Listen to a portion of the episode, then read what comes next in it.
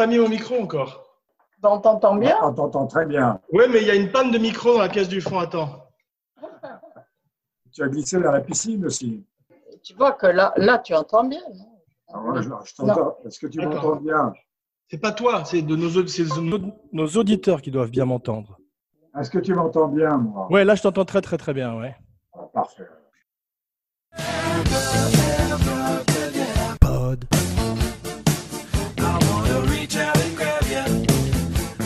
Écoute, t'es- bien habillé, hein, t'as fait un effort. Je pensais que t'allais être encore en robe de chambre, genre le, le gros Lebowski.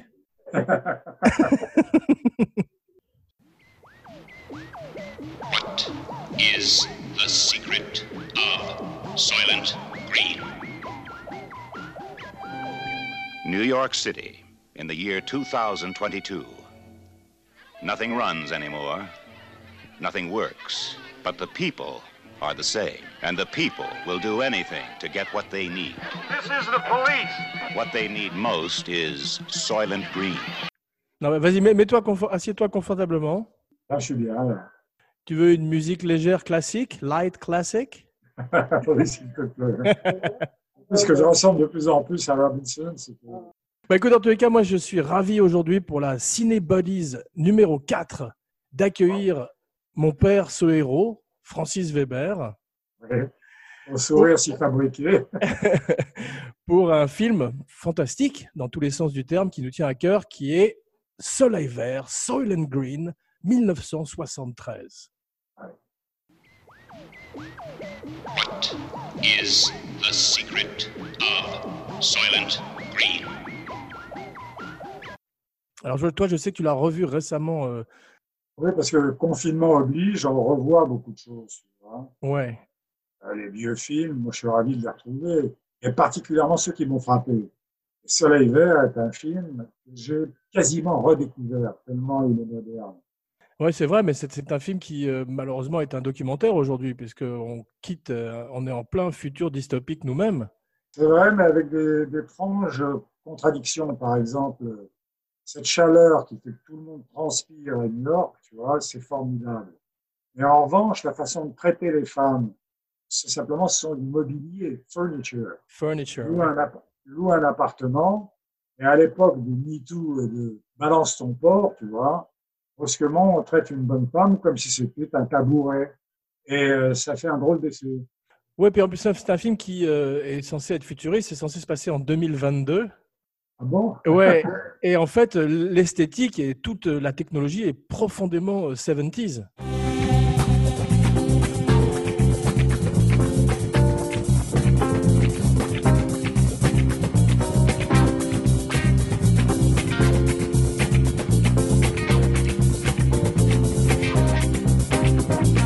Ça, c'est pas bête, je trouve, parce que tous les types qui te font un futur lent, aseptisé, avec des robots, des trucs comme ça, ça fait bidon. Ça dépend desquels. Regarde THX 1138. Moi, j'ai vu 1137.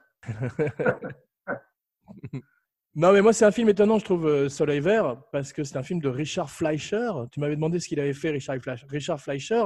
Mais en fait, c'est une espèce de prototype de Spielberg. C'est lui qui a fait 20 milieux sous les mers, Les Vikings, Le Voyage fantastique. Donc, il a fait plein de films qui étaient euh, très euh, commerciaux et très spectaculaires à une époque, plein d'effets spéciaux, tu vois. Ouais. Mais en tout cas, il a beaucoup de talent. hein. Il y a un atout fabuleux au film qui est Edward G. Robinson, parce que c'est la découverte pour moi de ce qu'est un grand acteur, très grand acteur. Il est émouvant du début à la fin. Alors que mon copain, la Rifles and Gun Association, tu vois, Hmm. Euh, il est, tu vois de qui je veux parler, bien sûr. Charlton Heston, ouais. Donc, effectivement, Edward G. Robinson, son dernier, son 101e film, une carrière extraordinaire lui aussi, parce qu'il a commencé comme euh, gangster dans des films comme Little Caesar. Tu avais vu ces films de gangsters? Il y a longtemps, oui. Il est extraordinaire, il impose un Magnifique. Ouais. Il paraît qu'on lui aurait proposé de jouer Laurent Goutan dans La planète des singes. Que l'heure est venue à deux heures de maquillage. En fait, il a dit Je peux pas, je suis trop vieux. Oui, il a même fait des tests euh, caméra avec Charlton Heston, où il a essayé le maquillage, et c'est à la suite de ça qu'il a refusé. Ouais. Et c'était en fait, euh, Soleil Vert, c'est leur troisième collaboration. Était- je crois qu'il était dans les Dix Commandements. Ah oui. Ouais. ouais. Donc c'était des amis dans la vie et c'est pour ça que les larmes de Charlton Heston à la fin sont des vraies larmes parce que lui savait que Edward G. Robinson était en train de mourir véritablement du cancer et il mourrait dix jours après le tournage, la fin du tournage, tu vois. Il avait quel âge? Il avait 79 ans. Ah, Il n'était pas vieux. Non, ce qui est curieux, c'est que Charlton doit avoir 50 ans ou 51 ans dans le film. Et en fait, quand il lui raconte ce qu'a été la planète dans le temps, il est suffisamment vieux pour l'avoir connu aussi, Charlton Heston. Ça fait, ça fait partie des choses amusantes des films. ça. Ils ont presque le même âge. J'exagère. Saul Roth, Thorne's private library. Hey, Saul. A living book in a world without books. L'autre est pathétique quand il est sur ce vélo qui sert en fait de batterie à une lampe qui, clignote sans arrêt. Ce petit personnage, ce petit hanneton fragile qui est obligé de pédaler pour fabriquer de l'électricité, ça aussi c'est possiblement euh, qui va se passer plus tard. Qu'on va manquer quelque chose fatalement. Oui, et puis euh, il est très touchant avec son béret. Tu as vu, il a une espèce, on dirait un beatnik ou un personnage chapli- chaplinesque presque. Il est très- Oui, oui, oui, non, je te dis, il, est pas- il peut tirer des larmes, et quand il meurt, c'est.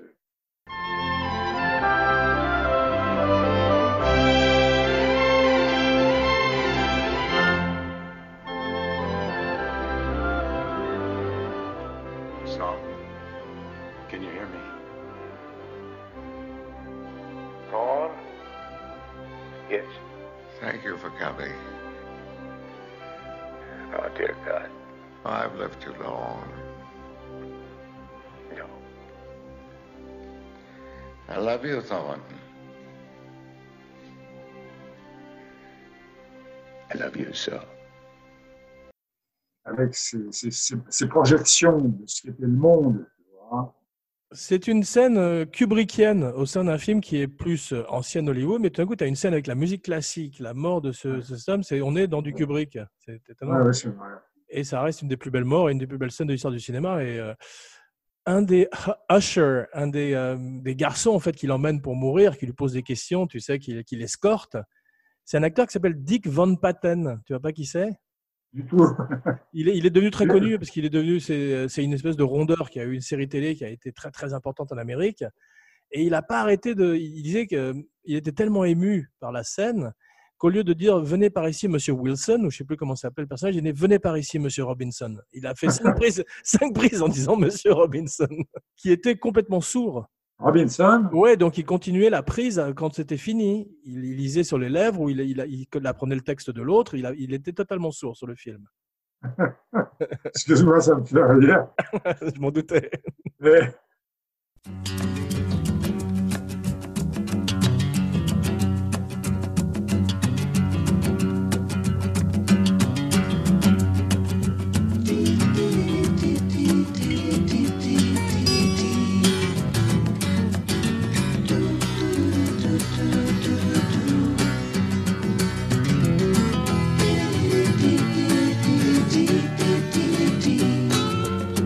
toute façon, euh, sa façon de jouer et de mourir te tire les larmes, quoi que tu fasses.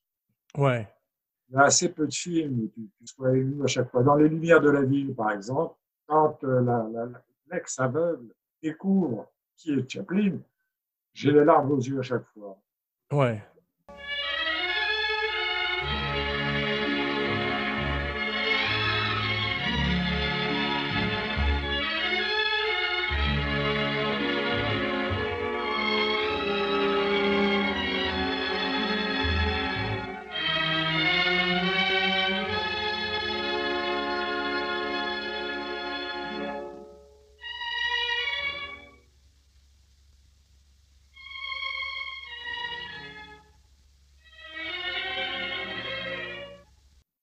Sourd et une aveugle. Ah. non, mais c'est vrai, mais Charlton Heston, c'est probablement sa meilleure scène quand il est au chevet, enfin quand il est derrière la vitre. Oui, parce que c'est, il faut bien reconnaître une chose, c'est que il reste toujours Charlton Heston. C'est, pas un immense acteur. J'ai une histoire avec Charlton Heston, d'ailleurs. Ah, Vas-y. Qu'il y a très très longtemps, j'étais reporter à RTL, hein, Radio Luxembourg en France à l'époque. On m'a dit, il y a Charlton Heston qui est à Paris pour la promotion de je ne sais quel film. est-ce que vous pourriez aller l'interviewer J'ai dit oui. Je me suis dit, mais qu'est-ce que je vais pouvoir demander à ce type? Et je suis passé dans, dans ma banque. Il y avait une employée, une jeune fille, euh, pauvre jeune fille simplette, gentille quand même. Et euh, je me dis, si j'amenais cette fille en c'était face maman? Comment? C'était maman? C'était pardon. pas ta mère. Si jamais cette jeune fille qui va manger euh, dans un restaurant à Pointe, tu vois, devant Charlton Heston, Hmm. Four Seasons, Georges V, où il était descendu, euh, où j'avais rendez-vous avec lui. Ben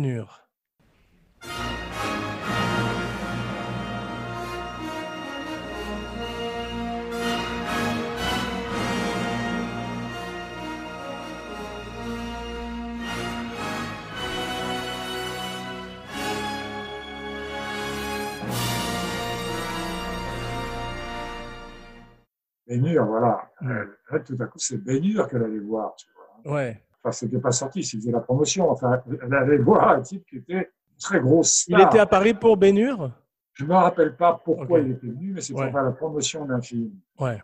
Et euh, je suis arrivé et déjà, je suis arrivé quasiment à la ceinture. Parce qu'il était immense. Ouais. Il avait une étrange ceinture. C'était était un peu ailes comme les Gary Cooper ou les euh, Gregory Peck. C'était des types très grands. Très grand. Hmm. Il y en a un aussi qui m'a frappé d'ailleurs. Tom Cruise. Hmm, Pardon. Non, pas du tout. je sais, je- à toi. Non, il y en a un qui, qui m'a frappé par sa taille. D'ailleurs, c'est, j'ai revu hier, parce que dire, on relit les films comme on relit les, les livres. Ouais. À un moment où on a envie de revoir les choses qui vous ont ému, fait rire. Et puis, c'est confortable de retrouver euh, des films comme ça aussi. Vrai. Alors, Quelquefois, c'est décevant. Ouais. Parlera peut-être. Hmm. Mais hier, j'ai vu euh, le film de Visconti, tu sais, avec euh, Toulon et, euh, et, et, euh, Mort à Venise non, non, pas du tout. Non? Delon et euh, Ah, le guépard. le guépard. ouais. j'ai pas entendu Delon, j'ai entendu le blond. Je croyais que c'était le petit jeune. Et là, euh, je me suis rendu compte que Delon avait une demi-tête de moins que Lancaster quand ils jouaient ensemble. Ah bon? Ils ils lui ont pas mis des talonnettes? C'était pas utile, il joue un rôle du neveu de Lancaster, mais Lancaster est très grand en fait. Ouais. Il s'est vieilli pour le rôle, je crois. Oui, Ouais. il reste quand même très beau. Ouais. Grand acteur. Un immense acteur. Parce Meilleur acteur que Charlton Heston, je trouve. ah oui, Il l'a prouvé avec Elmer Gantry, avec The Sweet Smell of Success, plein de films où il a une palette plus et plus agrandie. The Swimmer, et tant qu'il y a des hommes aussi. ouais, avec Borgnine en extraordinaire méchant. Fatso, Ouais. tu avais vu un film, on fait une petite tangente comme d'habitude, tu avais vu un film qui s'appelait Un homme est passé avec euh, ah oui, Spencer Tracy. qui a un bras qui est paralysé. Non, il a, il a un bras en moins carrément. Il affronte Lee Marvin et Ernest Borgnine et Ouais. Robert Ryan. Ah, ça fait beaucoup. Ça fait beaucoup et il y a un combat de karaté avec un type euh, avec un seul bras. Et euh, Spencer Tracy, c'est le premier combat de karaté ou en tout cas de de- d'art martial dans le cinéma américain. Je crois que c'est un des premiers.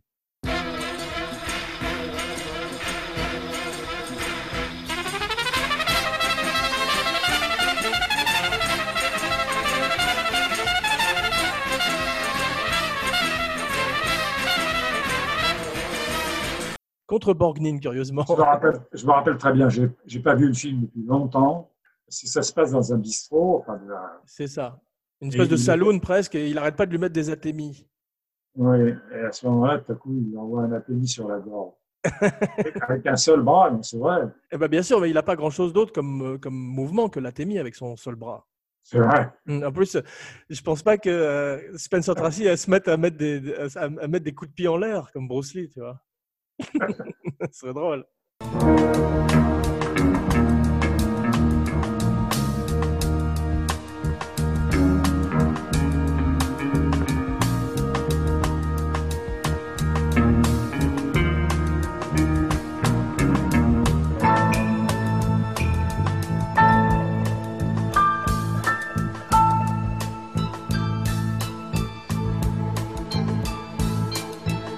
Mais euh, il paraît qu'il était très difficile, Spencer Tracy, qu'il buvait beaucoup. Très alcoolique, ouais. Ouais. Mm. Moi, je connais le problème. Alors, donc, je t'en parle, euh, pas avec Spencer Tracy, mais avec d'autres. je crois que tu connais, je crois que tu connaissais, tu connaissais le problème de l'alcoolisme. Ah, les deux. avec les acteurs, et moi, j'aime bien, j'aime bien Bordeaux, comme tu le sais. Cheryl, Officially, she's furniture. She comes with the apartment. She belongs to the tenant. How many times you been in trouble with the police, Cheryl? Never. Can't hear you. Never. Non, mais enfin, pour revenir au film, tu connaissais l'actrice qui joue justement le meuble, euh, Cheryl, dans le film, Lee Taylor Young. pas, mais elle, est- elle est très bonne. Elle est bien. Ouais.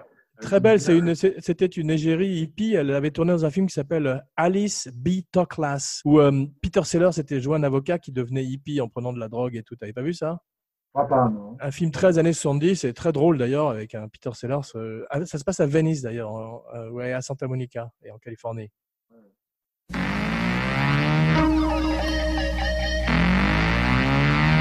love you, Alice B. Douglas.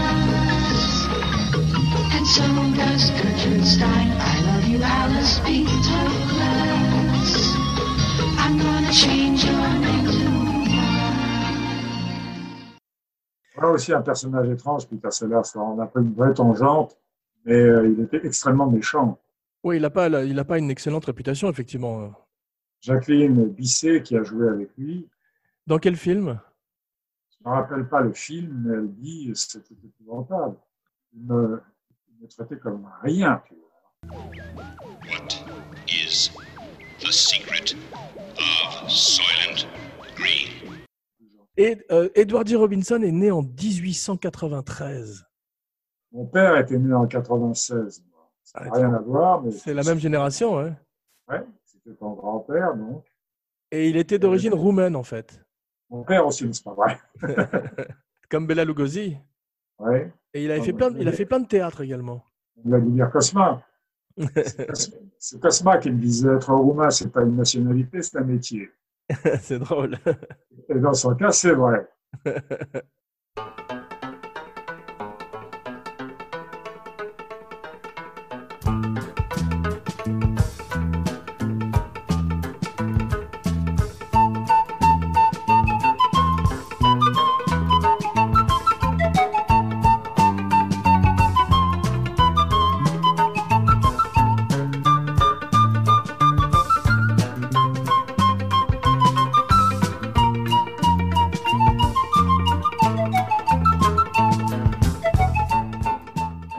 N'avais pas lu le livre C'était un livre de 1966 qui s'appelait Make Room, Make Room. Faites de la place. Tu l'avais pas vu?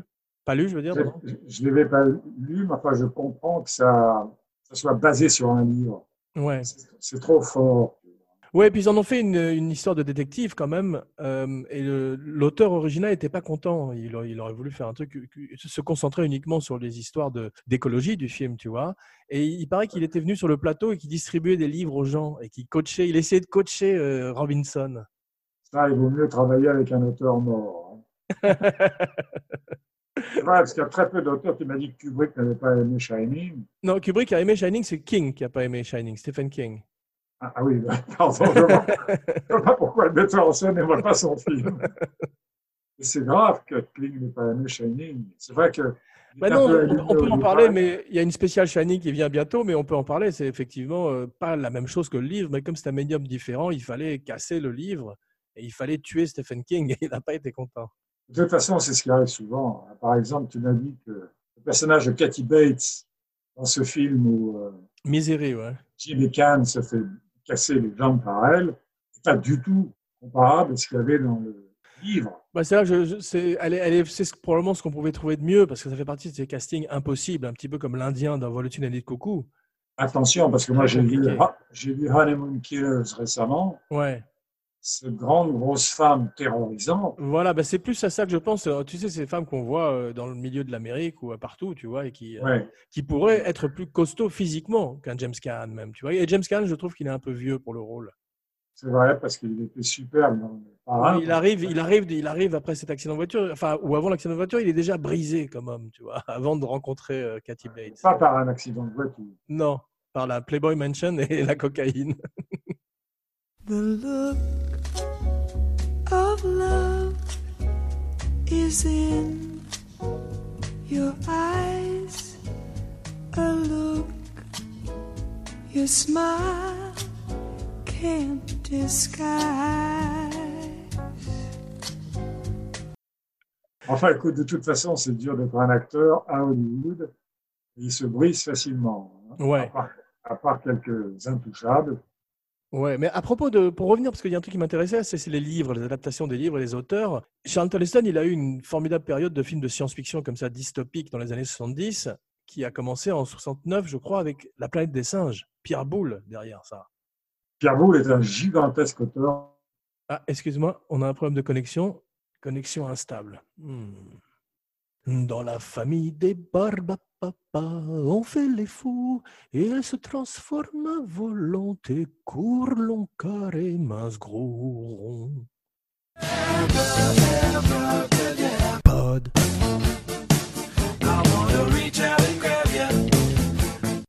Admit. Et voilà, c'est la première fois qu'on n'a pas eu besoin de Cécilia. Yo Ça va? Ça va très bien, moi. Et puis, le jouet passe jeudi sur la première chaîne. Ah, dis donc, c'est formidable.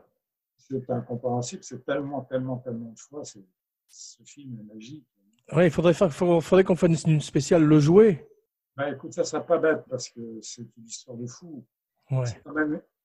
Non, c'est pas le jouet, c'est le dîner de con, pardon. ça commence bien. Oh la vache. Le dîner de jouet Quel con, ça, ça serait intéressant parce que vraiment, il- c'est un film fou. is the secret of Soylent Green? Detective Sergeant Thorne. He has a two year backlog of unsolved murders. Now he's on a case that must be solved. bah, En tous les cas, on a, on a eu des problèmes techniques, ce qui va nous permettre d'attaquer cette deuxième partie d'émission avec un entrain euh, énorme. Et Accru. voilà, et tu vas pouvoir nous terminer ton anecdote sur Charlton Heston, surtout. C'est ça Ah qui oui, oui, oui, oui, ça m'a ça m'a ennuyé. Le. Alors vas-y. Oui, en fait, donc, j'amène cette jeune fille timide devant ce géant. Moi, je fais 1m73. Elle devait faire 1m58, 59, tu vois. Ouais. J'étais fasciné par, bah, quand même, Moïse, Ben après tout ce qu'il avait. La planète des singes. En plus, elle avait le singe avec toi à côté. C'est-à-dire que c'était moi le singe. ouais, c'est ça, ouais. Comme de toute façon, c'est le singe le plus intelligent dans la planète des singes. ouais, c'est un compliment en fait. Eh ben, je suis très touché. Non, donc elle était fascinée par ce géant hollywoodien. Et alors, je lui dis de poser lui des questions. Alors, elle- Reste près du micro, sinon ta, ta voix part et revient comme un boomerang. Attends. ne- Oui, Cécilia, tu peux voir un cartoon sur le computer de maman. Voilà. Donc, tu disais, tu vas finir par la finir cette anecdote. oui, elle, posait des questions dans le genre Vous aimez faire du cinéma? Pousse un peu ta voix parce que là, cette femme ne passerait pas aujourd'hui en podcast.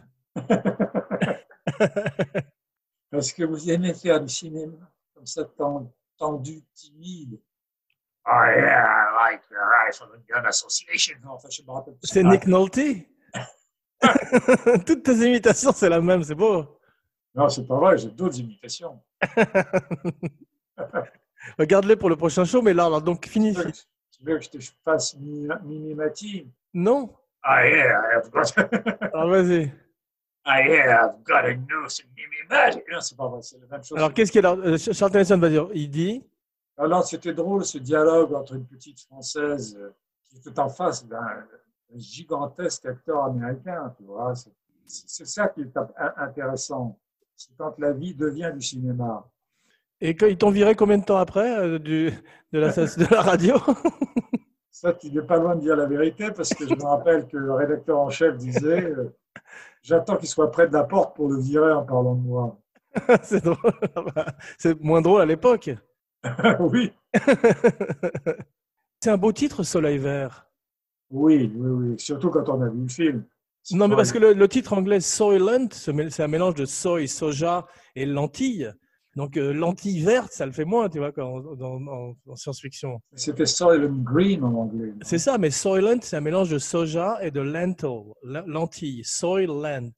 Ah oui. C'est le nom du Je trouve produit. ça très bien, euh, Soleil Vert. Très, très bien. Voilà, ça fait partie de ces belles traductions comme euh, Die Hard en piège de cristal. C'était réussi, ça aussi. Ça, j'ai ça fait que- penser- oui. Ça te fait penser?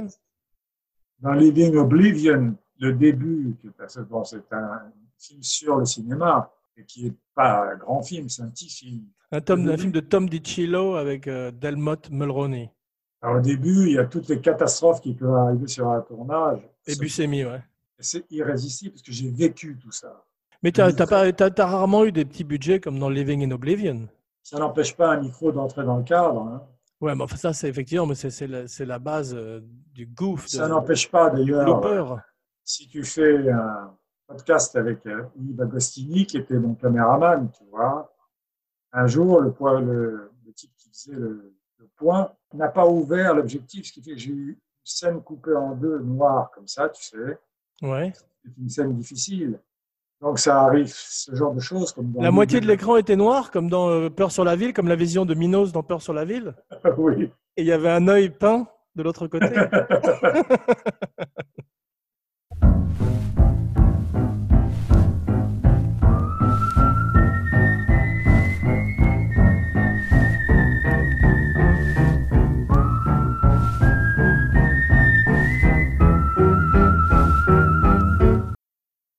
ça nous fait rire, mais. euh, Mais tu en souffres encore non, pas du tout.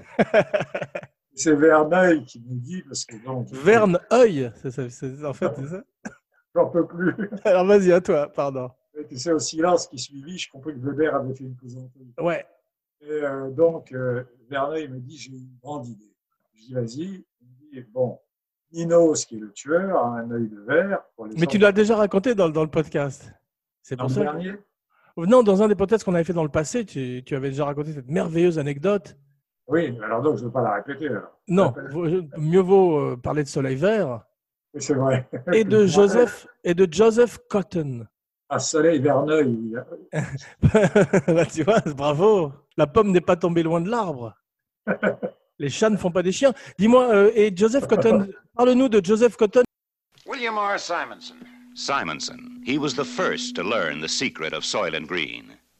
They told me to uh, to say that they were sorry, but that you had become unreliable. Grand acteur quand même. Ah, j'adore, oui.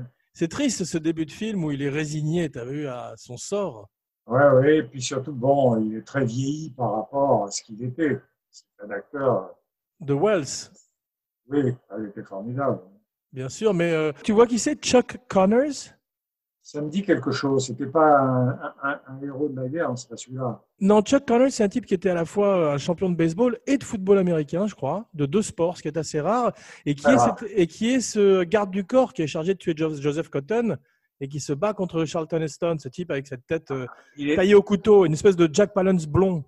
il est très bien. Voilà, bah lui a fait une carrière de cowboy à la télévision dans The Rifleman. Il a une longue carrière. C'était un ancien sportif. C'est l'ancêtre euh, de The Rock ou, de ces gens-là, tu vois. Et c'est drôle parce que je l'ai remarqué, parce que je savais qu'il existait au cinéma. Je l'avais vu dans plusieurs films. Ouais. J'aurais pas pu avoir ta précision, mais c'est un très bon acteur parce qu'il est menteur quand il dit à l'autre non, non, non, non, etc. Il, il est, c'est un acteur. Il n'est pas juste physique, oui, il joue bien en plus, ouais, effectivement. Très bien. Ouais. Toujours surprenant, c'est parmi les gens, on croit que c'est simplement de physique. Par exemple, Lee Van Cleef, dans un des films de Léon, a un rôle plus grand. Je crois que c'est pour quelques dollars de plus. C'est un très bon acteur, Lee Van Cleef. Ouais. Ouais. Absolument. Moi, j'ai revu récemment Escape from New York, euh, New York 97, avec Kurt Russell, tu sais, dans le rôle de Snake Plissken.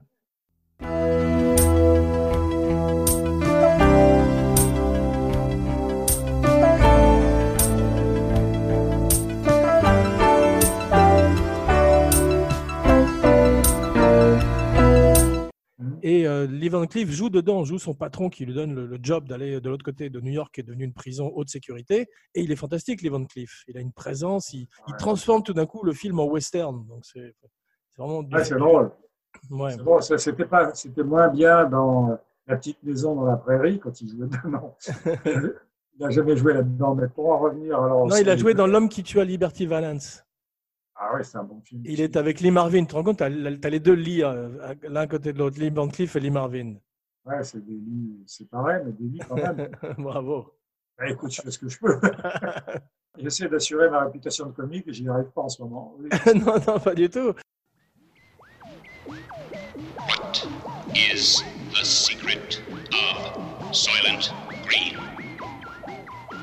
Mais t'as vu, c'est terrible ces scènes avec cette benne à ordures, ces bennes à ordures qui ramassent les gens dans la rue et cette surpopulation, ce- cette image verte, ce smog partout, c'est quand même très prémonitoire. C'est prémonitoire, et puis surtout découvrir ces espèces de petits carrés verts qui sont simplement du mort. C'est-à-dire que c'est affreux. Spoiler alert, it's people. Oui, nécrophage, tu vois. Les gens, Ouais. sans le savoir, étaient nécrophages. Ouais. Ils mangeaient des morts. Quand ils découvrent ça, leur Et moi, j'imagine les spectateurs qui découvrent. Parce que moi, je l'ai vu à la télévision enfant, je ne savais pas le twist final. Et effectivement, c'est tellement mieux d'arriver euh, frais sur un film sans savoir ce qui se passe. Et c'est fou, effectivement, cette fin sans la- trop la dévoiler. Bien Ouais. que ce- le film soit vieux de 15 60 ans. Oui, je crois que la plupart des gens l'ont vu. Ouais. Mais c'est un de ces films qui, bizarrement, techniquement, n'est pas. Parce qu'il y a des films dans la technique euh, foire tout. C'est-à-dire que tu, tu vois et tu dis c'est trop vieux. Hmm. Je sais qu'il y a des chefs-d'œuvre que les vrais cinéphiles te disent de voir, comme Citizen Kane, ou je sais pas moi, euh, là où il y a la, la petite poussette qui tombe dans l'escalier, c'est. euh, Le cuirassé Potemkin. oui, Merci. C'est après. Non, non, Ou alors, les, ou alors Les Incorruptibles de Brian De Palma. Non, Oui, c'est vrai, oui, c'est. Ouais. Ouais. Pour te dire que ça, oui, moi, je peux pas, ces, ces- ces images sautillantes, noires, etc. Il y a des, des films parlants du début du parlant, les gens parlent comme ça, tous, tous, tous jouent pareil, tous, ils jouent pareil. C'est dur. Et en anglais aussi, ouais. Ah oui, absolument. Mais alors là, par, par- en revanche, je te dis, euh, pardon de revenir sur Edward J. Robinson, mais c'est la première fois que je vois l'humanité du personnage à ce point-là. tu me dis qu'il meurt dix jours après, ah, ça me rappelle le début d'Antigone. Antigone, c'est la définition de la tragédie classique. tu sais. Antigone. Ça commence à peu près comme ça. Cette petite brune assise là-bas, c'est Antigone et elle sait qu'elle va mourir. Et lui savait qu'il allait mourir. Donc j'apprends avec toi que son partenaire à la Rifle and Gun Association savait qu'il allait mourir. Je comprends Ouais, mais il est, gars. il est seul, il l'a caché au reste de l'équipe. Ah bon, il l'a pas dit, mais lui. Il l'a pas dit. Edward J. Robinson n'en n'en parlait à personne et c'était un brave soldat sourd, tu vois, et qui allait euh, faire ses prises tous les jours. Et c'est magnifique. Tu sais que la scène où ils, où ils mangent tous les deux, cette grande Oui. scène, elle est Ah ouais. improvisée. Euh, il les a laissés ad lib, comme on dit euh, Richard Ah ouais, Fleischer. Ouais, c'est ça. Mais c'est un film qui est marqué par la mort, parce qu'il n'y a pas que Edward J. Robinson, il y a un grand monsieur qui s'appelle Max Fleischer, qui est le père du metteur en scène, qui est mort à 89 ans, sur le, à, à peu près deux semaines du début du tournage. Ils ont arrêté d'ailleurs le film pendant une semaine. Et c'est le- c'est un type comme Walt Disney, il a créé euh, de l'animation avec Betty Boop notamment, Superman. C'est c'est un type Ouais. euh, incroyablement euh, important dans le paysage de l'animation américaine et mondiale. Et est-ce qu'on les a transformés tous les deux en biscuits, euh, Robinson Max Fleischer? C'est ça qui est effroyable. là.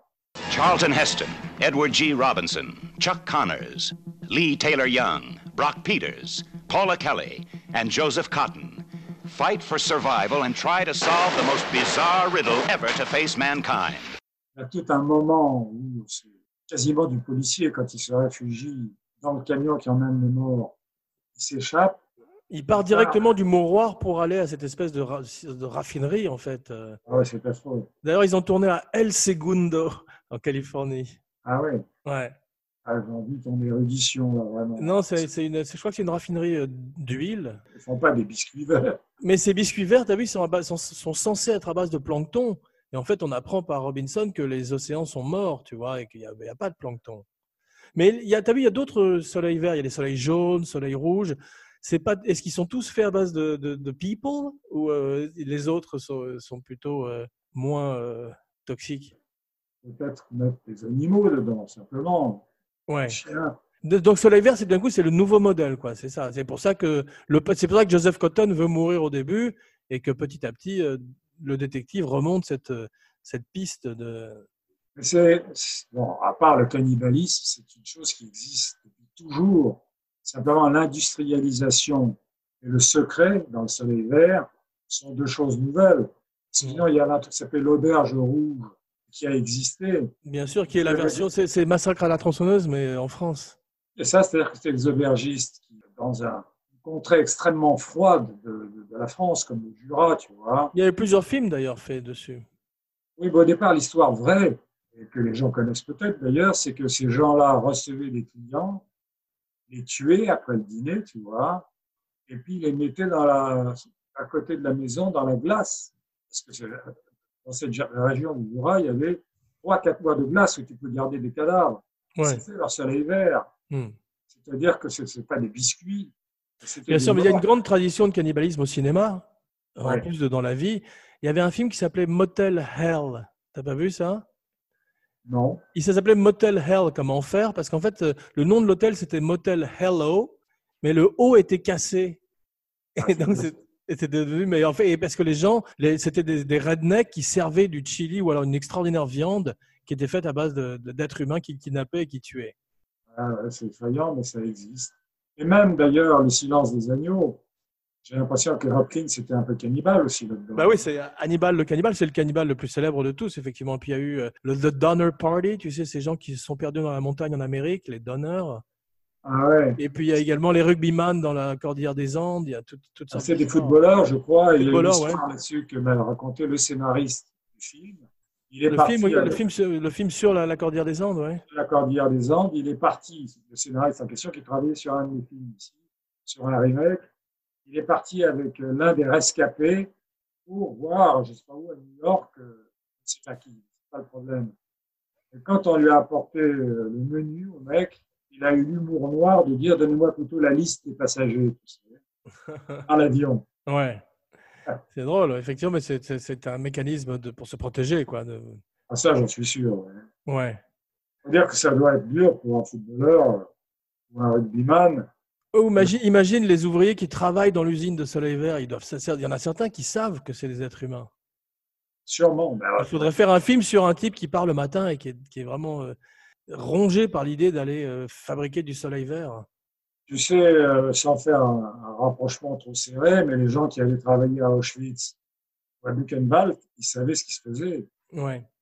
Il n'y a, pas eu- il y a pas de remake de Soleil Vert et ils en parlent euh, un petit peu. Ça revient toujours de temps en temps comme ça, régulièrement, mais je pense, je pense que c'est difficile à faire en remake puisque c'est. euh, Ça serait dommage, à partir du moment où quelque chose est très réussi, c'est dommage de le refaire. Qui pourrait jouer Soul, le rôle de Edward J. Robinson?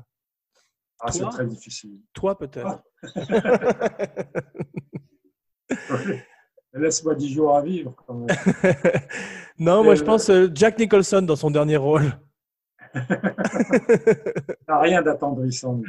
C'est vrai, mais justement, il pourrait montrer qu'il a une dernière couleur avant de partir, euh, autre chose que cette espèce de diable. Here's Johnny. C'était drôle, Jim Carrey imitant Nicholson. Ouais, et puis ouais, il y a eu des deepfakes aussi sur le sur internet où ils mélangent The Shining avec Jim Carrey. Ils font The Shining avec la tête de Jim Carrey. C'est un bon acteur, Jim Carrey. Jim Carrey, c'est-à-dire que c'est une chose qui apparaît maintenant. je ne devrais pas en parler parce que tous les comiques ont un peu cette maladie. C'est sa dépression. Ça fait, dernier- un, ça fait un certain nombre d'années que, que ça apparaît depuis. euh, Ah oui, mais là, c'était frappant. Joue le rôle de ce type qui avait une émission pour les enfants, qui avait une espèce de voix de prêtre comme ça, Ouais. chérie. Et d'ailleurs, Tom Hanks a joué son rôle récemment. Oui, ça, ça, ça s'inspire de, de Mr. de. Oui, Mr. Roger, je sais pas quoi. Ça, voilà, c'est ça. Ouais. Mais euh, celui, celui qui fait Jim Carrey qui était sur HBO, je crois que c'était par Gondry. Son Oui. Eternal Sunshine of the Spotless Mind, mais euh, c'était simplement inspiré de Mr. Rogers, alors que Tom Hanks joue véritablement le rôle de Mr. Rogers, alors que l'autre joue, l'autre joue le rôle d'un, présentateur de show pour enfants qui est dépressif parce qu'il a perdu un enfant, je crois. Je l'ai pas regardé. Non, non, c'est son visage qui est. euh, Mais ça, de toute façon, je te dis, depuis euh, même Eternal Sunshine of the Spotless Mind, il a montré une autre facette, et puis c'est quelqu'un de pas gay, comme, comme Steve Martin, comme beaucoup de comiques dans la vie, effectivement. Mais il y en a- un, un type comme Seinfeld est- est- a dit euh, il n'y a pas que des comiques malheureux. Regardez-moi. Et il a montré ses euh, 500 voitures dans son garage. C'est ridicule. non, non, non, mais il, a, il, a, il, a, il a démonté un peu le mythe du clown triste. Et je suis bien content parce que c'est un peu cliché aussi, quand même, ça suffit. C'est peut-être cliché, mais moi, je sais que. Il y en a beaucoup, certes. Ce mais- grand dessinateur qui s'appelait euh, Chaval s'est pendu. Ouais. Je sais que San Antonio, euh, qui, Un homme nommé Chaval? San Antonio qui faisait donc, euh, C'est pendu, non? S'est pendu, il s'est raté. Waouh bah, Dis donc, c'est gay Mais c'est- non, mais c'est- c'est c'est l'histoire des comiques est pavée de ça, c'est le ridon paillasse, tu vois. Ouais.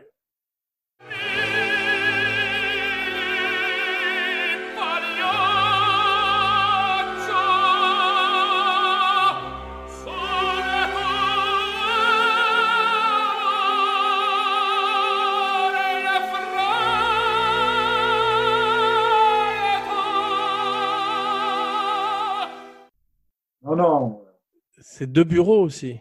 Oui, ou même trois, sans ne rien connaître. Enfin, tous les clowns. euh, Il y a une histoire qui est tellement connue que j'ose pas la raconter. mais euh, euh, oui, oui, parce que je suis Grok, c'est ça? Ouais. Ouais, c'est trop connu. Ouais. Mais en Ouais. revanche, il y a, il y a, euh, tu sais, on a demandé à l'auteur du livre de Soleil Vert, qu'est-ce que vous pensez du film? Est-ce que vous trouvez que c'est bien?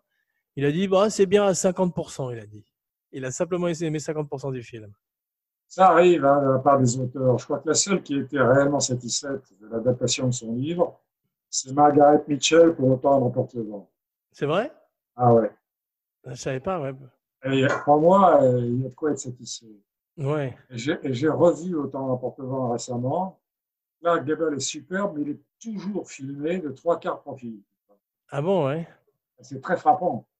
Comme il avait les oreilles extrêmement décollées, Mais on pouvait pas, ils pouvaient pas les lui coller comme ils font avec euh, d'autres acteurs. apparemment, ils l'ont pas fait parce que je te dis, si tu regardes, il a toujours le même petit sourire Hmm. et les trois quarts profil. Il est superbe. Ouais. C'est vrai, bah, ils savaient comment le filmer en fait. c'est un effet spécial. Une petite tangente, euh, il y a une histoire vraie qui, paraît-il, quand on lui a demandé de tourner à Clark Gable, New York, Miami, il n'a pas voulu. Mais les contrats à l'époque avec les studios étaient absolument draconiens, c'est-à-dire que tu ne pouvais pas déconner avec ça. Et euh, je ne sais pas, Zanuck ou Godwin, je ne me rappelle pas, lui a dit, bon, ben, je vais vous faire un procès. Alors, il a été obligé de tourner, et c'est Goldwyn, parce que Goldwyn l'avait forcé à arracher toutes ses dents et à mettre un dentier. À l'époque, on n'avait pas d'implant, tu vois. Gable est passé sous sa fenêtre dans le studio. Et il va lancer son dentier à travers la fenêtre. Il a cassé la vitre avec. Wow. L'histoire vraie. Ouais, ouais, c'est incroyable. Ouais. You will find out why Soylent Green means life. You will find out why Soylent Green means death. We've got to stop him! Somehow! Is the secret of Soylent Green? Please! Toi qui aimes bien les critiques, le, le- euh, Soleil Vert a eu euh, des, des réactions un peu mixtes. Tant mieux. Oui, les gens n'ont pas euh, complètement accroché. Euh, Ro- Roger Hébert, en revanche, a donné 3 étoiles sur 4. Roger Hébert, il a, il a critiqué tes films ou pas? Oui, oui, oui. Qu'est-ce qu'il a dit de tes films? Il n'a pas aimé euh, le remake des Fugitifs. Ah bon, il avait vu l'original? Euh, je ne sais pas. Hmm. Je suis sûr d'une chose, c'est qu'il a dit Moi, je ne marche pas. À ce gangster ne marche pas et ça avait foutu Marty Short hors de lui. Ouais, Et ça veut dire Je ne marche pas. Connard. C'est tout ce qu'on peut dire des critiques dans ces cas-là. hein? ouais. Après, on va revenir au soleil vert, alors que les critiques ont réussi à bouder un peu ça, ça me surprend énormément. parce que C'est un film qui ensuite est devenu d'abord un culte, et puis ensuite euh, un vrai, d'abord un succès en salle aussi, je crois, et puis euh, un classique avec le, avec le temps de toute façon. La preuve, je te dis, c'est que je suis allé piocher dans ce- ce- de trésor qui est cette mine d'or qui est une bibliothèque de DVD que tu n'as pas acheté parce que tu n'as pas été con de ça. Hmm. Et Là, je sors des films, je les regarde, c'est merveilleux. J'ai Ouais. revu euh, Tant qu'il y aura des hommes, je te dis que j'ai revu le départ, j'ai revu des films comme ça. Et euh, j'étais déçu par certains films. Exemple, il y en a qui m'avait laissé un souvenir ébloui. C'était Butch Cassidy, le Kid. Et Butch Cassidy il repose sur le charme des deux interprètes. Et comme il joue deux crapules immondes, tu vois, Ouais. un peu comme tu me faisais remarquer Fade and Way et Warren Beatty dans euh, Bonnie and Clyde. Ouais, ils sont très beaux alors que ce sont des criminels psychopathes dans la vie. Oh, Ouais. En plus, il paraît que Clyde, dans Bonnie and Clyde, était presque une elle faisait 1m50. Bonnie, tu veux dire? Bonnie. Bonnie, oui. Euh, Les, deux, je crois que lui ressemblait plus euh, à quelqu'un. euh, il n'avait pas du tout une tête de Hollywood star, tu vois. C'était pas euh, quelqu'un. C'était pas, Non, ouais, c'était pas comme, Bugsy Siegel. Il y en avait certains qui étaient beaux ou euh, Pretty Boy Floyd, Ouais. qui- étaient des stars d'ailleurs. Ces gangsters étaient des stars, des rock stars de l'époque d'ailleurs. C'est vrai. On écrivait des chansons sur eux et, et, et Bonnie and Clyde lisaient leur propre presse, comme euh, Booth, je crois le type qui a tué Lincoln, qui était un acteur, lisait aussi ses crit- lisait la presse sur lui quand il était en cavale. Mais je suis sûr qu'un type comme Ted Bundy, qui était un grand serial killer aussi, devait aimer ce qu'on disait de lui. Parce qu'il était très... Ça, on, voit, on voit dans l'extraordinaire documentaire sur Netflix sur Bundy, effectivement, qu'il tout le cirque médiatique, il- comme la plupart des serial killers, ils s'en réjouissent énormément. Tout d'un coup, ils sont les héros de leur propre histoire et deviennent iconographiques comme ils le voulaient. Ce Quoi. ce point d'ailleurs qu'on a interdit, je crois, aux gens condamnés à perpétuité pour des crimes atroces d'écrire leur mémoire parce que ça leur faisait des succès. C'est-à-dire qu'on n'a pas interdit, on leur a pas interdit d'écrire leur mémoire, mais ils n'ont pas le droit de toucher de l'argent. Ouais, c'est, je crois que c'était Manson, pareil. Il y avait, Manson avait des disques aussi qu'on peut trouver sur iTunes. Hitler, on trouve ses peintures.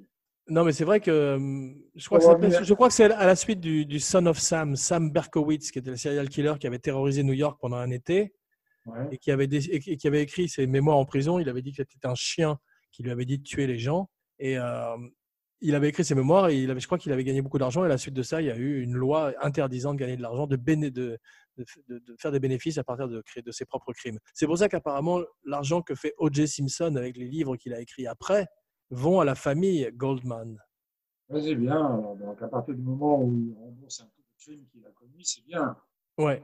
Je crois qu'on ne remboursait pas avec de l'argent la perte d'une fille ou d'un fils. hein.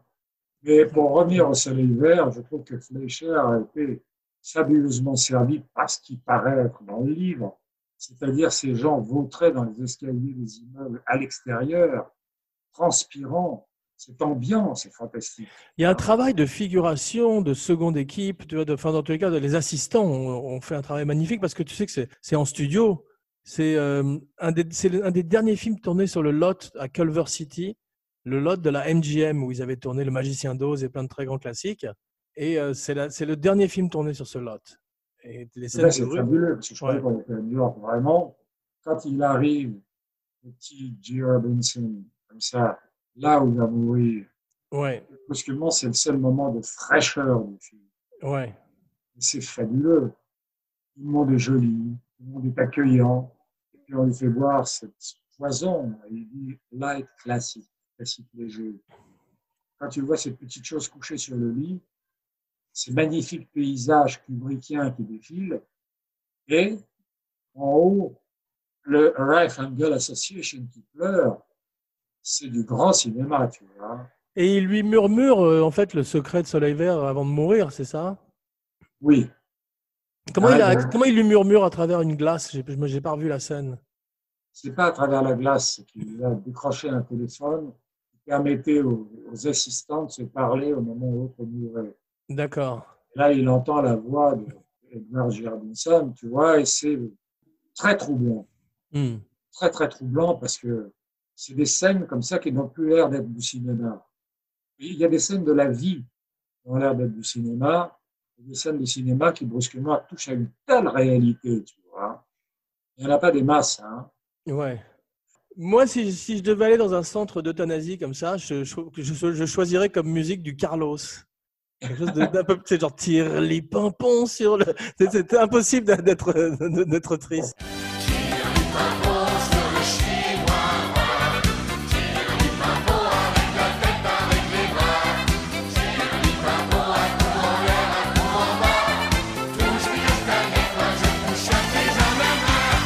Alors, pourquoi pas prendre une vraie musique avec une vraie interprète, Ah ouais. une âme C'est Tata Yo-Yo par Annie Cordy.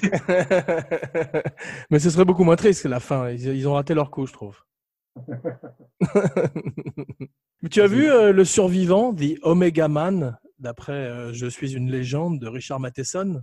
Non, je ne l'ai pas vu, c'est bien. C'est celui avec Charlton Heston qu'il faisait juste avant. C'est sa trilogie euh, de fin du monde. Et euh, c'est, ça a beaucoup vieilli aussi, tu vois, comme tous ces films 70s euh, futuristes. Mais il y a des scènes aussi downtown Los Angeles où il conduit sa voiture. euh, C'est assez étonnant parce que la ville était, est vide. Ils ont fait un remake avec Will Smith, I Am Legend. Tu l'as vu, non? Je me rappelle ça, oui, je me rappelle. Mais euh, Charlton Heston a beaucoup souffert sur le tournage de La planète des singes Pourquoi? Parce que sa partenaire était une petite amie du producteur. celle qui, jouait, celle qui jouait le docteur. euh, Ah non, Non, non. c'est celle qui jouait l'humaine, Celle qui jouait l'humaine. Ouais. Et c'était alors, euh, qui était très belle d'ailleurs. je, l'ai- je l'ai vu en photo, moi, Mm. parce que je n'ai pas vu La planète des singes, j'ai vu les, les suites. Hmm. Mais euh, il a beaucoup souffert parce qu'elle ne savait pas jouer la comédie du tout. Ah ouais. Ça me rappelle l'histoire de mon grand-oncle, Tristan Bernard, qui on invite à voir une pièce, et puis il regarde la pièce, il dit oui c'est bien, mais la jeune première est épouvantable. On lui dit, oui, mais c'est la petite amie du producteur. Il répond, c'est pas assez expliqué en première partie. c'est la même chose, là. C'est-à-dire qu'il a souffert de ça, il a souffert d'avoir presque nu tout le temps, à se balader comme ça, pieds nus, etc. Et il a eu du mal avec ce tournage, beaucoup. Ouais. Take your stinking paws off me, you damn dirty ape! Et en plus, il a, par rapport au livre, il y a un manque qu'ils ne pouvaient pas compenser, les Américains. C'est que dans le livre, et tu l'as peut-être lu, La planète des singes, tu l'as pas lu, Si, si, je l'ai lu, ouais. Ben, tu te rappelles, c'est un animal, cette femme. Elle est complètement nue dans la cage, elle ne parle Euh, En pas, 1968, c'est compliqué euh, à faire. d'autant plus qu'elle se jette sur lui. Et même dans tous les remakes euh, qui ont suivi, ça a toujours été très chaste. Tu, tu, tu voudrais une version porno de la planète des singes, c'est ça? Absolument, non. en fait, je te parle ça, de ça doit exister. Je peux te donner les- le, le link, si tu veux. S'il te plaît. En fait, euh, C'est pour un ami? Mais là, ça, c'est euh, tellement fort. Tu sais pourquoi? Non. Tous les hommes, et ça, je demande pardon aux femmes qui écoutent les podcasts, a rêvé plus d'une femme qui soit simplement animale. Elle se blottit contre toi, elle te demande des caresses. À partir du moment où elle te demande de l'argent, par exemple, ça change tout. Avant que, avant que tu ne commences à te masturber, je vais, on va passer à autre chose. Je ne peux pas me masturber quand je parle en podcast, parce que ça me rend sourd. Comme, tu crois qu'Edward. Robinson, c'est pour ça qu'il est devenu sourd? Non, ça, je ne peux pas- médire à ce point-là, quand même. Pierre Boulle, c'est la planète des singes aussi, et surtout le pont de la rivière Kwai. Ah, c'est magnifique. Tu savais qu'il avait été prisonnier de guerre? Il a vécu quasiment le pont de la rivière Kwai. Ah, en tout cas, il l'a bien traduit. Hein. Il a été, il s'est fait prisonnier aussi par des gorilles quelques années plus tard. Donc il a vécu tous ses livres. Bien sûr. Take your stinking paws off me, you damn dirty ape! Je crois que John Milius a tourné un bouquin de Pierre Boulle aussi avec Nick Nolte. Ah, l'adieu au roi, c'est ça? J'ai l'impression. tu, tu Oui, c'est ça, Farewell to the King. Mais tu, tu l'as lu ou tu l'as vu? Non, parce que Nolte est arrivé de ce tournage. Il avait perdu énormément de poids. C'était comme Force Sagan avec Depardieu. Ah, mais il était beau comme un dieu. Bah, comme Force Sagan avec Depardieu. J'ai découvert le drame de Nolte, c'est que je partais en repérage avec la productrice. parce qu'on a tourné une partie des Trois Fugitifs Ouais. à Seattle, et à- et à- enfin bref, à côté de Seattle. et euh, Tacoma. Tacoma, bravo. J'ai ma mémoire là. hein. Et il est arrivé au restaurant avec nous. Il a pris une salade, comme tous les autres, il fait un peu attention. Il s'est tapé un plat de spare ribs, c'est ces côtes de porc avec de la confiture dessus. J'ai su que j'allais le perdre là. Hein, parce qu'il était beau. Il y a une chose que j'ai dû raconter dans un de tes podcasts, parce que je le raconte dans mes mémoires. Ouais, mais je vais te laisser le finir quand même. il, il entre dans la banque avec 30 kilos de moins. Et comme on a tourné euh, sa sortie de la banque à presque à la fin du film, et il est entré au début, il sort avec 30 kilos de plus. Ouais. Les gens ne remarquent pas. Et Depar- t'as- Depardieu, tu n'as jamais fait ce coup-là de prendre beaucoup de poids sur un film? Non, d'un film à l'autre, malheureusement, oui. Ouais. Entre la chèvre et les compères, il y a une prise de poids terrible. Hmm.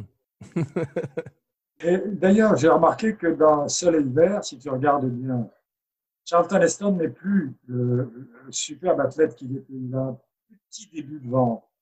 Mais est-ce qu'il a toujours été euh, ce, ce superbe athlète que tu dis? Parce que c'était un nageur, mais euh, Ah non, c'est un superbe athlète. il a pas, c'est pas non plus euh, Chris Hemsworth qui fait Thor ou les, les mecs qui font Marvel ou Henry Cavill qui fait Superman. Non, mais c'est pas ça. C'est que en fait, C'est une autre euh, époque, ouais. C'est une autre époque. C'était pas l'époque des culturistes. Et là, il a tourné un film avec euh, Ford, tu sais, pas John, mais euh, Harrison? Non, il est la troisième. Non, il a tourné un film donc avec cet acteur. Et ils sont amoureux de la même femme et l'autre arrive d'Angleterre et il veut, je sais pas, euh, Gregory Peck. c'était Grégory Peck, oui. Es sûr? Parce que moi, je crois pas.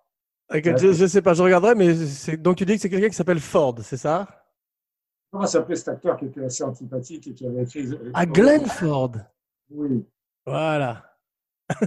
Dès que tu as dit assez antipathique, j'ai tout de suite vu qui c'était.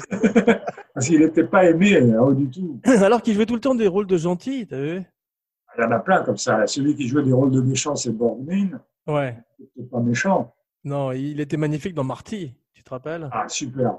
Ouais. De timidité, de retenue, etc. Alors qu'il atroce en faxo, quoi. Écrit par euh, Paddy Chayefsky, non? Ah, ça, c'est des grands scénaristes. Qui a fait aussi Network, c'est ça? Des grands scénaristes. Ouais, ouais. C'est des noms. Euh, qu'il y en avait quelques-uns, par exemple, William Goldman, quand j'ai revu Butch Cassidy, un des grands aussi. Ouais, il paraît que ces livres sont formidables. Tu avais lu Princess Bride? Il paraît que les livres sont presque mieux que les films. Ben, ils l'ont tourné, Princess Bride. Oui, oui, bien sûr. Avec euh, Peter Falk. My name is Inigo Montoya. Prepare to Ah. die. C'était très drôle. J'adorais, ouais. Lu le livre, c'était très bon, mais ça n'a pas très bien marché. Ouais, c'est curieux, mais c'est devenu un énorme culte grâce au DVD, à la VHS à l'époque, et puis euh, le Blu-ray. et- Et c'est beau, euh, c'est beau cet homme qui raconte des histoires à cet enfant. Ça me rappelle euh, ton enfance. Tu es l'homme à, à qui j'ai raconté le scénario le plus long de ma vie. Ouais, mais moi, je, je- enfin, je- ouais, on voit ça avec euh, ma fille aussi, c'est euh, chez Razad, quoi. C'est formidable. je peux raconter comme tu étais enfant quand je te racontais un scénario, c'est cool. Si tu veux, ouais. Quand tu étais tout petit comme ça, et je te- je je t'appelais commissaire, je te faisais faire des enquêtes. Ouais. Je t'appelais, je te disais, commissaire, oui. Voilà, écoutez, il y a eu un drame à Boulevard du Montparnasse. Il y a un crocodile qui s'est échappé du zoo. Il faut que vous alliez tout de suite pour essayer de capturer. Tu vois, pour c'est dangereux. Ah, J'étais surpris, comme c'était une histoire. Non, non, c'est pas dangereux, genre, tu peux y aller. Non. Dis, enfin, écoute, vas-y, tu m'as interrompu dans l'histoire parce que tu veux la trouille. Ça va sauter, ça, non, au montage. Non, non, c'est pas ça, c'est que ma fille est arrivée et qu'elle est très vocale, comme tu le sais. Donc, on verra, on verra si ça restera ou pas.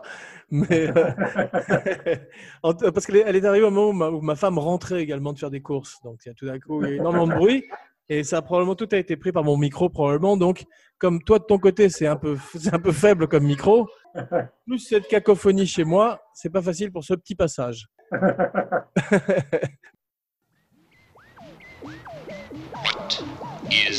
the secret of Soylent Green? New York City in the year 2022. Nothing runs anymore. Nothing works. Ouais, t'as vu au début du film, il y a un carton qui dit que la population de New York est de 40 millions de, de gens en 2022. Alors que- Ils sont de combien ben, Ils sont de 14 millions. 15 ils sont à millions. 8. Alors, pas, pas avec les, pas avec les faubourgs, sûrement pas. mais- Probablement pas avec les faubourgs, je parle juste effectivement. euh. Ping, ping, ping, I'm still recording. Oui, non, mais en tout cas, c'est, je te dis, que ce soit fait en studio, c'est fantastique. Ouais. Il y a des scènes d'extérieur, bien sûr, donc comme cette raffinerie ou comme le, le- le meurtre au début, tu sais, il y a même des matte paintings qui sont très beaux et qui mélangent plusieurs villes des États-Unis entre euh, Ouais. elles, tu vois. Mais c'est vrai que 73, ça a commencé à être le- déjà le, le panorama du nouvel Hollywood. Et Ouais. puisque ça a commencé un peu avec La Horde Sauvage, Bonnie and Clyde, qui sont déjà à la fin des années 60, où tout d'un coup les films étaient très sanglants et les héros étaient anti-héros. Ah, C'est drôle d'ailleurs ce virage hein, où on est passé aussi des hommes beaux aux hommes typés, spéciaux, etc. Les Pacino, les Dustin Hoffman, etc. Bien sûr, j'ai fait une spéciale il y a, il y a quelques semaines avec Philippe de Chauvron sur euh, French Connection. Ouais. William Friedkin voulait Paul Newman, mais il n'avait pas assez d'argent. Il détestait euh, Gene Hackman, qui lui aussi était beaucoup plus Monsieur Tout le Monde. Ouais, il, aurait eu tort d'avoir Newman. Hackman était parfait. Bien sûr, mais il l'a proposé à tout le monde. Il l'a proposé à McQueen, il l'a proposé à Lee Marvin, il l'a proposé, bah, paraît-il, à Mitchum, à George C. Scott, à un journaliste qui n'était même pas acteur. Il voulait vraiment pas de Hackman. Et alors que Hackman, est- c'est un de ses plus grands rôles. C'est vrai, il y en a eu pas mal. Hein. Pearl Rider aussi. C'est pas Pale Rider, c'est Unforgiven. C'est Unforgiven. Ouais. Rider, c'était quoi Il y avait qui dedans? Pale Rider, c'est un autre western de Clint Eastwood et je crois et euh, Gene Hackman n'était pas dedans. Mais Gene Hackman, il, était, fo- il a gagné pour Unforgiven l'Oscar du meilleur second rôle. ah, Ça ne m'étonne pas. Et il a gagné l'Oscar du meilleur rôle pour French Connection. Ah ouais, c'est un grand acteur qui a tout à coup abandonné le cinéma. Il était trop vieux, peut-être. Ouais, il a fait un dernier film qui s'appelait euh, Welcome to Moose Sport, qui était assez raté, et euh, il en a eu marre, et maintenant il écrit des livres, il s'est retiré. Il a raison. Il a eu des je crois qu'il avait eu des problèmes cardiaques aussi. Je sais pas, mais en tous les cas, ce qui est drôle, c'est qu'à l'origine du Silence des agneaux, il y avait Gene Hackman, c'est lui qui avait acheté les droits du livre, Ah ouais, et qui avait fini par s'en retirer parce qu'il trouvait que c'était trop violent. Ouais. Et je me demande s'il était question qu'il joue le lecteur à une époque. ça a été intéressant aussi, mais Hopkins, c'est tellement bien. Oui, surtout qu'Hopkins, on ne le connaissait pas tant que ça, tu vois, à part les cinéphiles. C'est Donc, tu avais, avais vraiment l'impression de découvrir un, un nouveau méchant, tu vois, un grand personnage qui. Surtout un méchant mielleux. Ouais. C'est-à-dire qu'il a une muselière de chien pour arriver à le, rendre terrorisant et en même temps un gentil sourire quand il retire sa muselière. Ouais. Il peut te sauter à la gorge et te bouffer le, la, la carotide. Ouais. C'est pas grossier. Mais euh, ça tombe bien parce que la semaine prochaine, on va faire justement la spéciale Silence of the Lambs avec le retour tant attendu de Philippe de Chauvron. et donc, on va pouvoir parler en détail des aventures de euh, Clarice Starling et Hannibal Lecter. C'est fantastique. Il y avait un truc qui m'avait, pour c'est une autre tangente sur les verts, qui m'avait surpris, c'est qu'on quittait un cannibale, assassin, serial killer qui était donc Hopkins, on passait sur ça quelqu'un beaucoup moins intelligent, beaucoup moins surprenant, beaucoup moins frappant, qui était ce que Hopkins permettait d'arrêter à Jodie Foster, l'autre, tueur.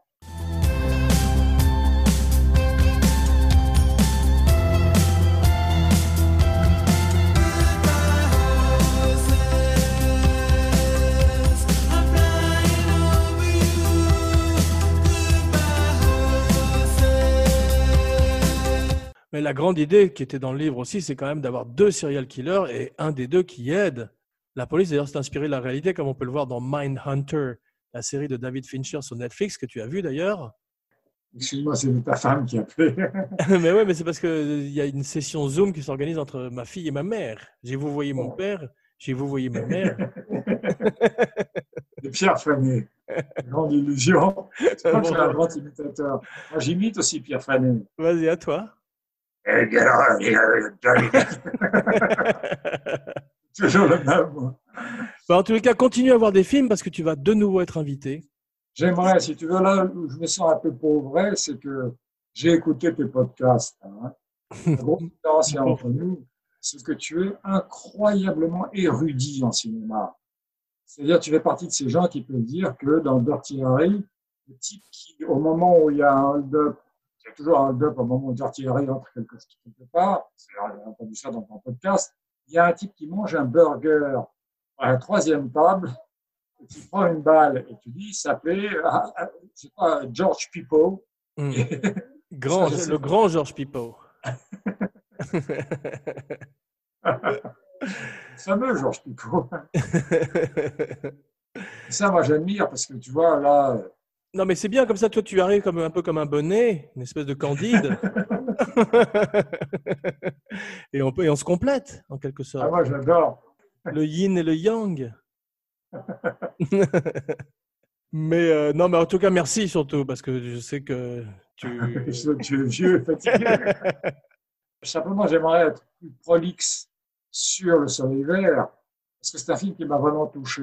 Alors que Ouais. les films que je revois, je ne te, te cache pas, comme je l'ai peut-être déjà dit, que le film de Visconti, Le Guépard, j'ai trouvé ça beau à tomber par terre, mais à part Lancaster qui domine tout le monde, Ouais. je trouve que ce truc qui se termine par trois quarts d'heure de, de danse, euh, tout le monde danse dans un décor sublime, Je ne l'ai pas vu, mais il y a Claudia Cardinal dedans aussi, qui est très belle, non? Ouais. Justement, je trouve pas un corps sublime. Non, elle est belle, parce que là, une taille comme ça, tu vois, je sais pas, c'est les corsets, mais c'est fantastique. Et le visage, n'est pas un visage aristocratique du tout. Ouais. Ça aussi, ça va sauter. je t'arrête Ouais. je t'arrête tout de suite. C'est dommage, parce que c'est ce qui saute qui est le plus amusant.